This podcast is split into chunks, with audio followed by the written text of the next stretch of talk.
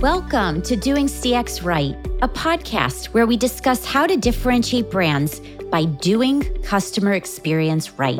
I'm your host, Stacy Sherman, an author, award-winning keynote speaker, and mentor, passionate to help you humanize business and improve experiences to achieve real results. Today's episode is with one of my most favorite customer experience specialists, Ian Golding. He's a teacher, business author, speaker who has tremendous knowledge about customer journey management. During this episode, we dive deep into what makes people happy, customers and employees. It may sound cliche, but there's a right way to maximize happiness by applying three principles to gain brand advocates who tell others about your company to buy from you and who will want to work for you. I'm confident that you will love this show as Ian touches my heart and will wow you too. By the way, it means a lot if you'd share this podcast with others and subscribe to get updates. Now let's get on with the show. Welcome, Ian Golding. I am so happy to have you on my show. Well, it is such a pleasure to be able to be here with you. Obviously, not not physically, but virtually. Um, thank you so much for having me, Stacy. Yes, and it's amazing. We've never met in person, but we've spoken so much that it goes to show that human connection is so powerful that it, even over the years, it links people. And that's what customer experience is all about. 100%. Well, well I used to do it the old fashioned way and fly to see people, um, which I, I did a lot prior to March last year.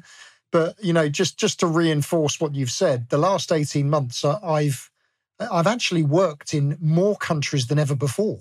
Um, it's it's made the world a smaller place. So even though I very much hope we we can you know, have physical interaction again, at least in this technologically driven world, we're able to to connect more easily than ever before.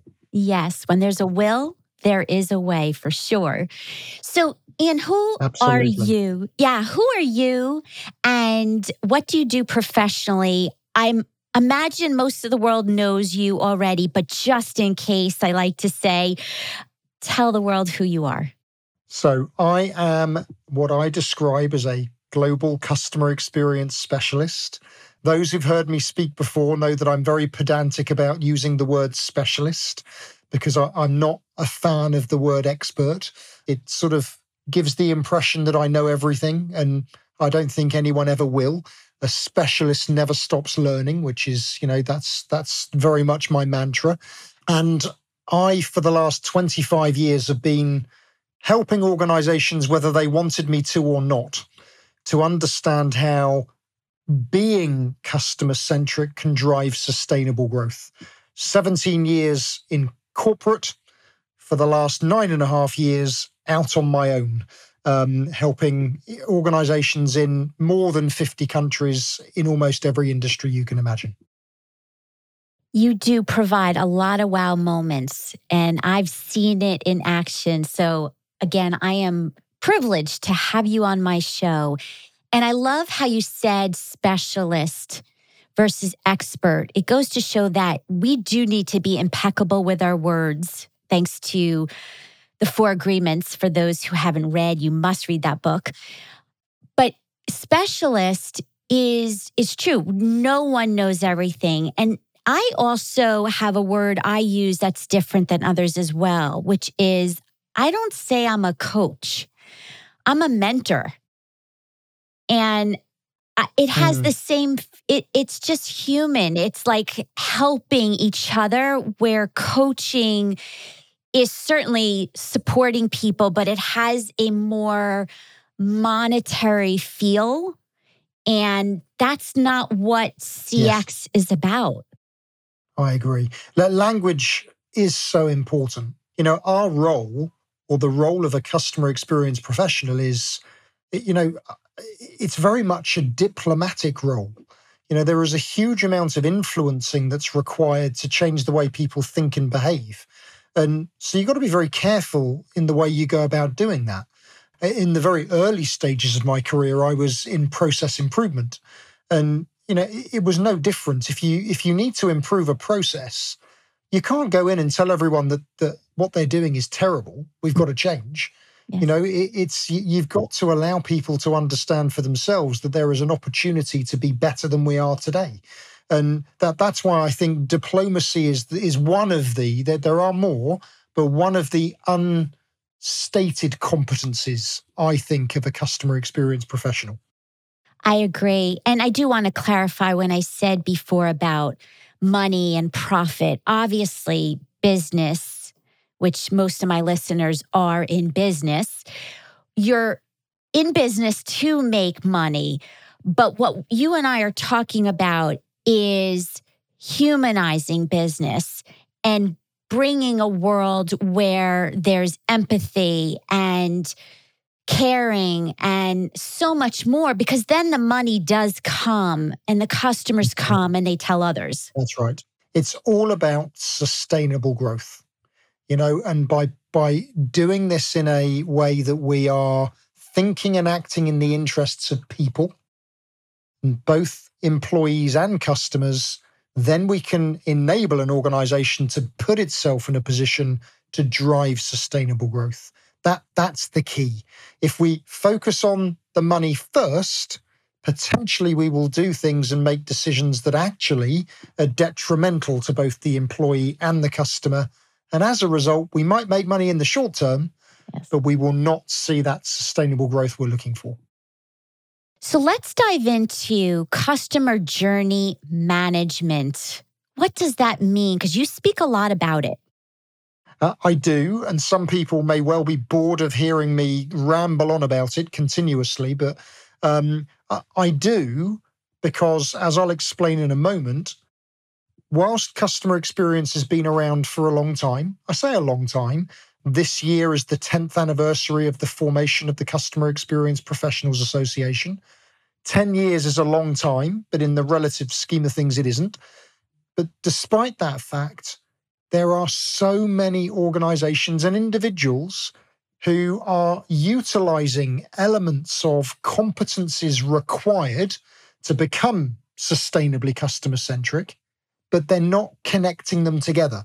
And that failure to connect things together means that whilst there's lots of stuff happening, leaders of organizations aren't seeing any measurable, demonstrable change.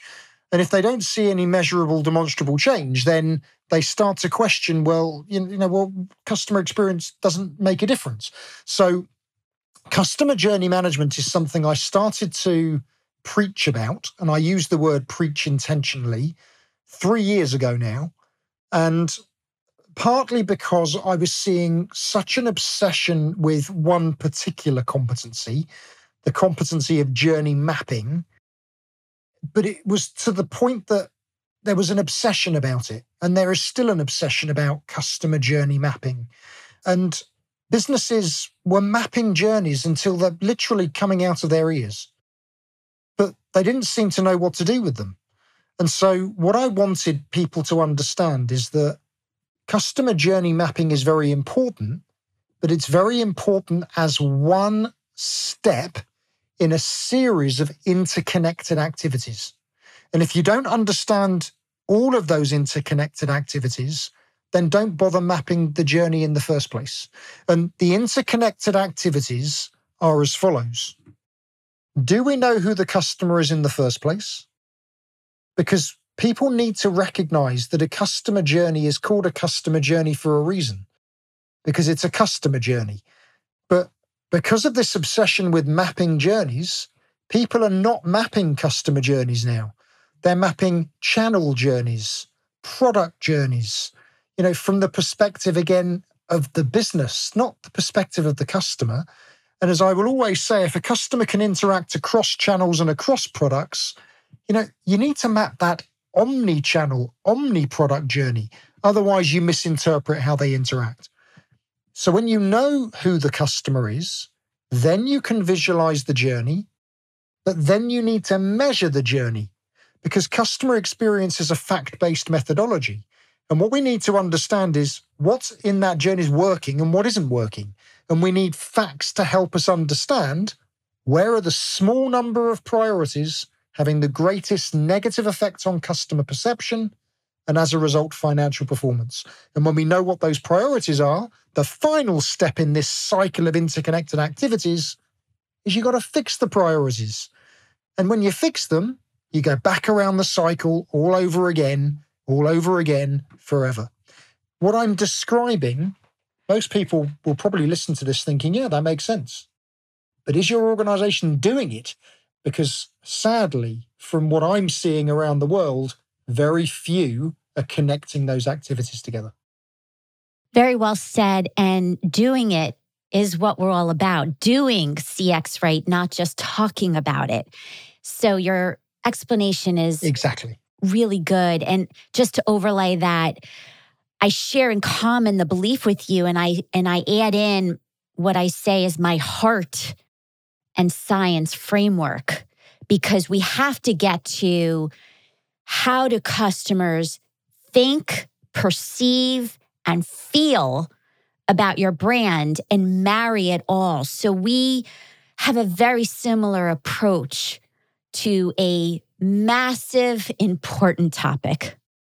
As you've heard me say before, Stacy, you are you and I are sort of separated at birth with the, the male female versions of each other, um, and it, you're absolutely right because underpinning all of that is the principle of empathy which, in my opinion, is the most important principle of all in um, th- this field of customer experience. And that has a direct connection with the ability of people to think and act in the interests of the customer.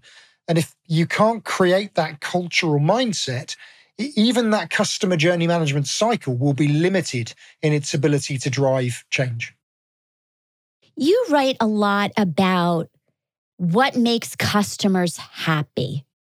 Let's talk about that because it sounds so lovely.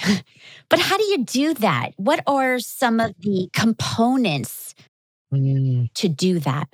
So it's a it's a brilliant question and it was always something that I was very interested in understanding the answer. And early on in my independent career, I, I, I became myself obsessed with writing about this subject. And I wrote a huge number of articles and blogs and various other things. And it was around 2015 that I thought, you know, I really need to find the answer to what is it that makes customers happy. So I decided to do some research of my own, never having done that kind of thing before, but really because I was nosy. I wanted to know the answer. Um, but also I wanted to inform my writing. So I reached out to a global audience and asked two questions. Who do you think is the most customer centric organization in the world? And why do you think they're the most customer centric? And I always say to people, who they said is irrelevant. Okay, that was that was interesting, but not as interesting as why. Why did people think that these were the most customer centric organizations in the world? And my research came out with a list of attributes, essentially. But what really fascinated me was the very first one in terms of the volume of respondents that said this, and it was corporate attitude.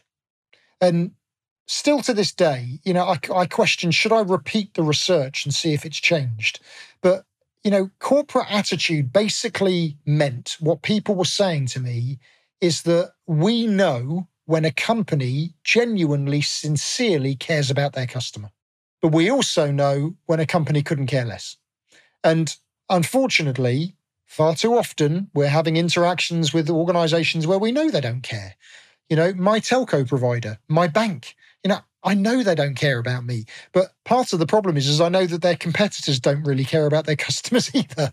Um, but this is why we're seeing disruptors starting to come into the market. I say starting over the last few years, because if they can demonstrate that they actually do care, that's what starts to tap into our emotions.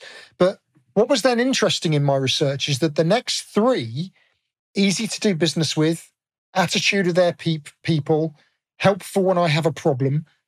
It was all about human interaction. And I will often say that two, three, and four were almost like a subset of one. the thing that is most likely to define the culture of an organization is the way people make the customer feel. That's what my research told me. Product or service was only number six on the list. You know, that's not what makes an organization customer centric. That's not that's not what makes people happy.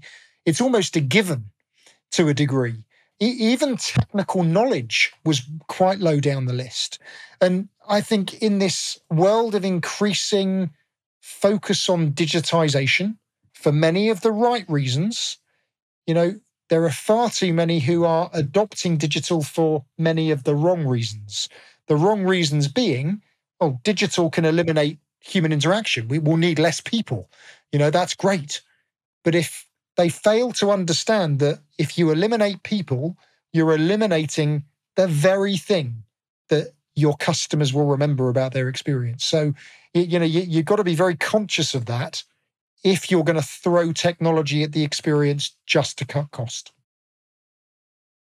Incredibly said. And I encourage people to replay this because you probably missed some really golden points that have to be remembered and applied. Now, you talked about employees and what's the most meaningful leadership example that you've seen or have been given in terms of advice? Hmm. It's a very good. Um, very good question. In my opinion, again, I always caveat everything I say. It's my opinion because we all have an opinion. Employee experience is something that the most customer centric organizations in the world have always been aware of. But again, it's only really in the last three years or so, maybe even less, that there's been a growing recognition of that inextricable link between EX and CX. So there are still many organizations actually who don't get it and are treating their people in the way that they that, uh, they wouldn't treat their customer and hmm. they're expecting their people to then you know deliver a great experience to the customer so there, there is a growing need for ex to continue rising up in prominence and aligning it with cx now the pandemic to a degree has helped because i think it, even if it's only a, you know 5% of businesses around the world many have realized that we can't do this without our people so that that's good but there is still a very long way to go. And leadership is, a lot of people say to me, is it absolutely essential that leaders get this, you know, if we're going to be able to transform? And I'll always say, well, it, it, it's not essential. It can happen without leadership, but it is very, very difficult if that's the case. And there are a number of leadership attributes that I believe leaders need to consciously remind themselves of the role they play in doing all of this. I won't go through all of them now, but one of them is never stop learning. Okay, which uh, I always like to tell people because unfortunately, there are too many people in leadership positions who think they know it all already. Um, and I'm being very direct here. Um, that the reason I say it is that I've shared knowledge with over 20,000 people in the last nine and a half years.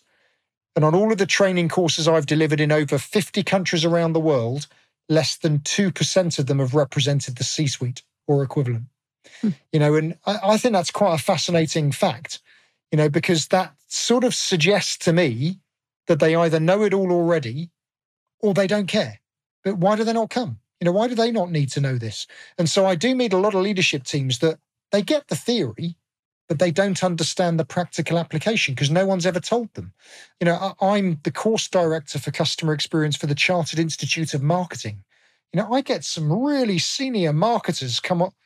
They they don't they don't know this stuff. So never stop learning is one. But the the best example I can give is, uh, I think what leaders need to recognize is that they must be prepared to put themselves in front of their people and their customers. They should, in my opinion, be interacting with customers every day. But you and I know, Stacy, that there are many leaders that You know that they'll they'd rather walk over hot coals than be put in front of a customer. You know, and they'll do whatever they can to avoid it. So I'll always tell the story of the UK CEO of Pizza Hut, um, who is a, a guy called Jens Hofma. He's been the CEO of Pizza Hut restaurants in the UK for about 10 years. On day one, there's a longer story, but I'll paraphrase. He made the decision to start his career working as a server, a waiter in hmm. one of their restaurants because he wanted to know what does it feel like to be an employee? What does it feel like to be a customer? And to this day, one day every month, he works as a waiter in one of their restaurants. He puts on the uniform and works alongside his people, and he's the CEO. And I'll always say to people, you know, I'm not necessarily suggesting your CEO should do the same, but maybe they should, you know, because how many would be prepared to do the same thing? Love that story. I am a huge advocate of leaders walking the floors, spending time with employees at every level, doing the job maybe for a day. I'll do that. Where I work, I love those days where I'll go out with a technician and ride along and and see what it's like in their shoes.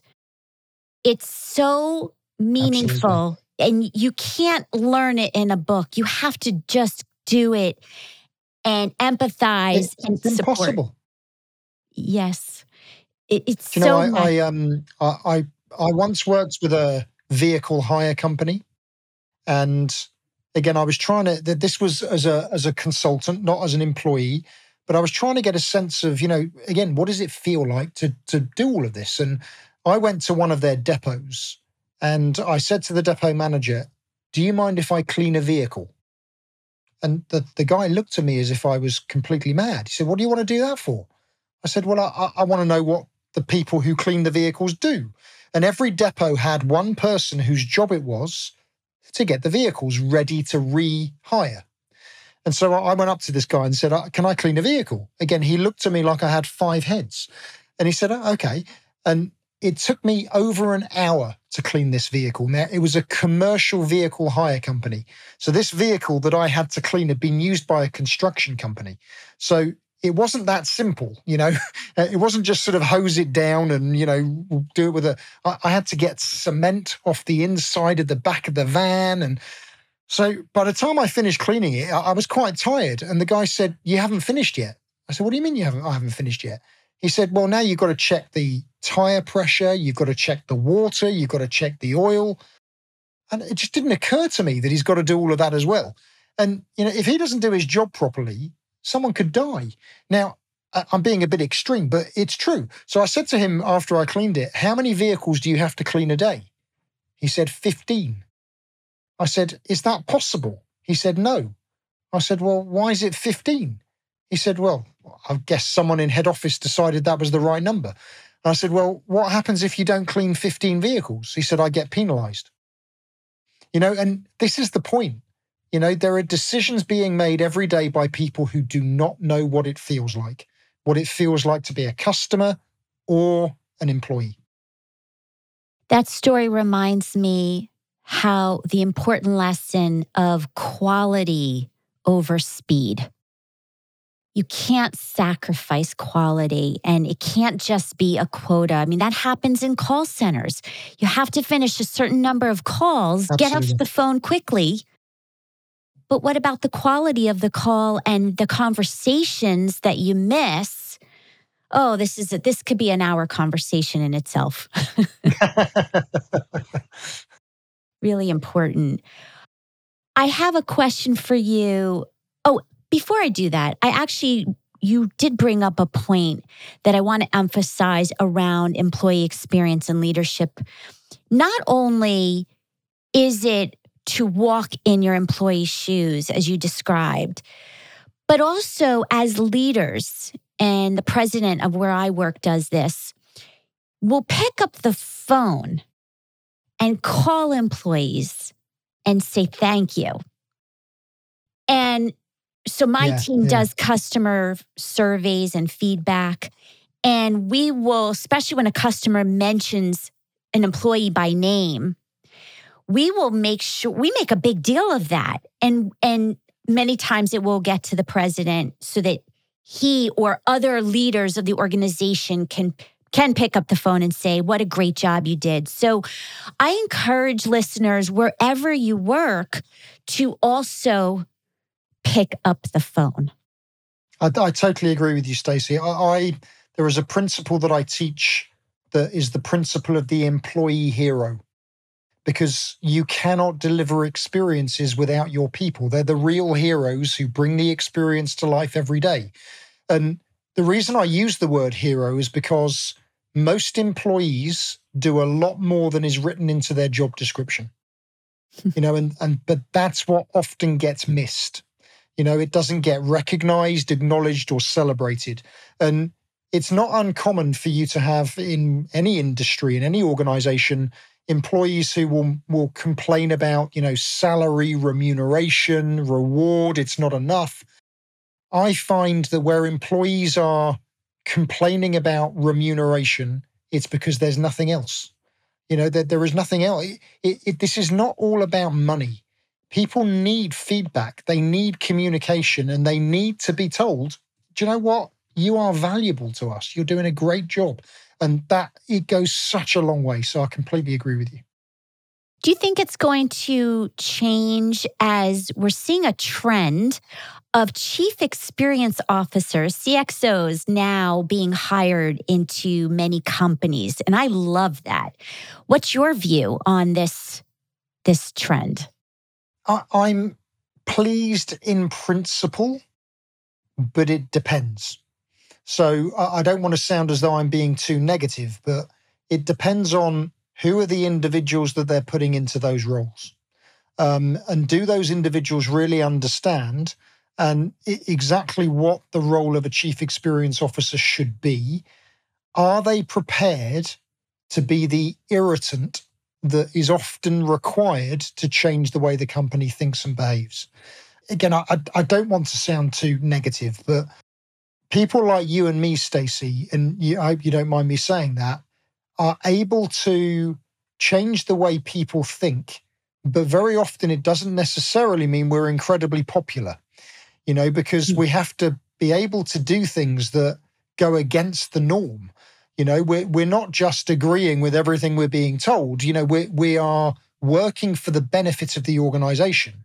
And that's hard. You know that that's we our profession pushes water uphill a lot of the time, and you know when you suddenly realize that actually most people like us are not at the top table. You know, we're we're we're not no no no we don't need something like that. To suddenly put that on the top table, there is so much reliance on the personality of that individual, but also their sphere of responsibility. Are they really a chief experience officer or are they a, a rebranded customer service officer? Um, and they still have responsibility for the customer service team, you know. And so, actually, really, that it's just uh, uh, uh, again, this happens far too often. And if that is the case, the confusion will continue to reign. And will that individual have the ability to change the way others think when they will have the potential to point the finger back at them saying, well, your customer service team doesn't do that. So that there are lots of caveats. So in principle, I'm supportive, but. yes. And you are hitting spots in my heart because it is hard to be that champion. It is hard to be the change agent. And at the same time, I'm not giving up. And I believe, like you and others, that you need someone at the executive table who is the advocate of the customer in every single business decision. And it has to be that way. So, as finance, HR, legal, customer service, marketing, as everyone is making decisions, there's got to be that person that says, yeah, but how does this affect the customer? Not from just process and not just from revenue, because again, we agree that will come if you're doing it right. So I hope that companies are listening and that they do hire right. They do put customer experience specialists, as you say it, leaders, champions, give it whatever name you want. CXO sounds lovely. The, call it whatever you want, but it's got to be at the table. Yeah, I, I agree. And this is why I also think it's important for business leaders to realize that th- this is not about status or image or job title. For, for the, the best customer experience professionals in the world, you know that that's if if that's their motivation, they're, they're not the person you need in that position you know, because to be able to do what we do effectively, we've got to put all of that to the side, you know, because it can only work if our motivation is entirely about the organization. The benefit to us comes later. You know, it's not mm. It that that is not what drives it. but finding people like that is not that easy.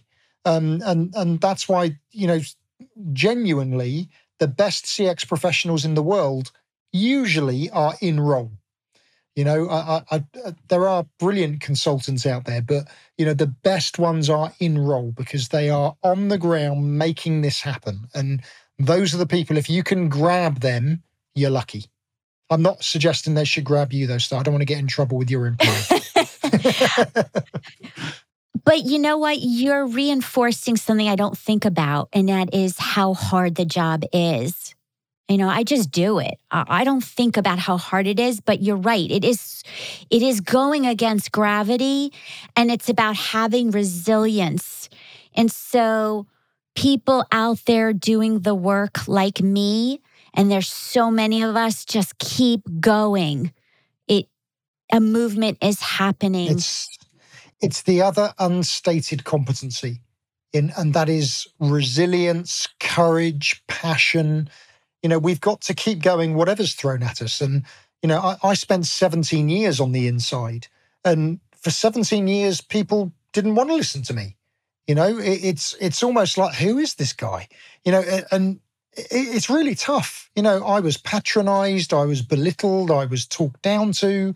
Mm. Um, and, you know, you get to the point where you start to question, am I going mad? You know, is it is it just me? Am I wrong? you know, and, it, and it's it's really hard. And I, I've shared this with people, you know, over the last nine and a half years I've been independent because when you become independent, you know, it, it, it's a bizarre feeling because suddenly people are asking you to help them, you know, and and it's but it's very different when you're on the inside. And so uh, I'm. Uh, this is why I spend a lot of my time talking to people and supporting people, and as you say, mentoring them because we need reassurance. You know, when you're on the inside, this is really hard. And you need to know that that's right, it's okay. You know, keep going. You got to keep going. And this is why being a customer experience professional is not for everyone. Because if you're not prepared to do that, then this is not the career for you. But if you if you've got that strength of belief and you are you know well you've got one of the biggest hearts on sleeves that I've ever seen Stacy if you've got that heart on your sleeve you, you are the perfect person for this. But it does mean that, you know, you need the community to support you and keep reassuring you so you can keep going. Wow. Really powerful what you just said. I'm going to be thinking about this conversation way after this is over. So, final two questions. One is professional, one's personal. So, professionally, if I had many CEOs and leaders in my room? This is a common question I ask. I want to know your answer. What is the one thing you want them to know? Mm. The one takeaway? Um, what I want leaders to know is the importance of empathy. The way you make people feel will determine whether or not they become advocates of what you're doing. And the other word for an advocate is a fan. Hmm. Fans become loyal loyal fans come back to you more often, spend more money, tell others about you.